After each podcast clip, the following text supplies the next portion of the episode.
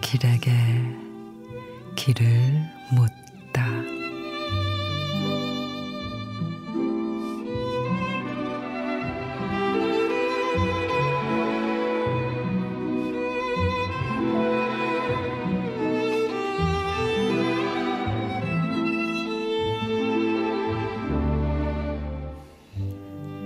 꽃길만 걸으라는 편지를 받았어요.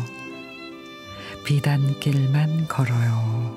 꽃글씨를 받았어요. 어찌나 혼자 꽃잎 살 결과 비단 날개에 발자국을 찍을 수 있겠어요. 당신이 올 때까지 꽃길과 비단길은 피하며 걷겠다고. 길바닥에 박힌 돌부리를 캐내고 있겠다고 편지를 써요. 비단을 수놓던 바늘쌈으로 누군가의 발바닥에 박힌 가시를 파내는 사람이 되겠다고 답장을 썼다가 지워요. 그러다 결국 당신 편지를 베꼈어요. 당신도 꽃길만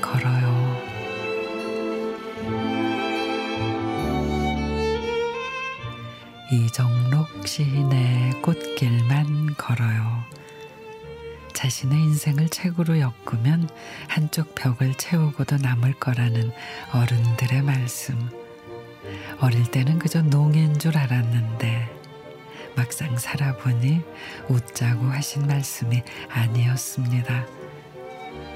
끝없는 오르막도 모자라 진창길에 빠져가며 돌길에 가시밭길까지 그 고된 길을 실컷 걸었으니 이제는 정말 모두 비단 꽃길만 걸었으면 좋겠습니다.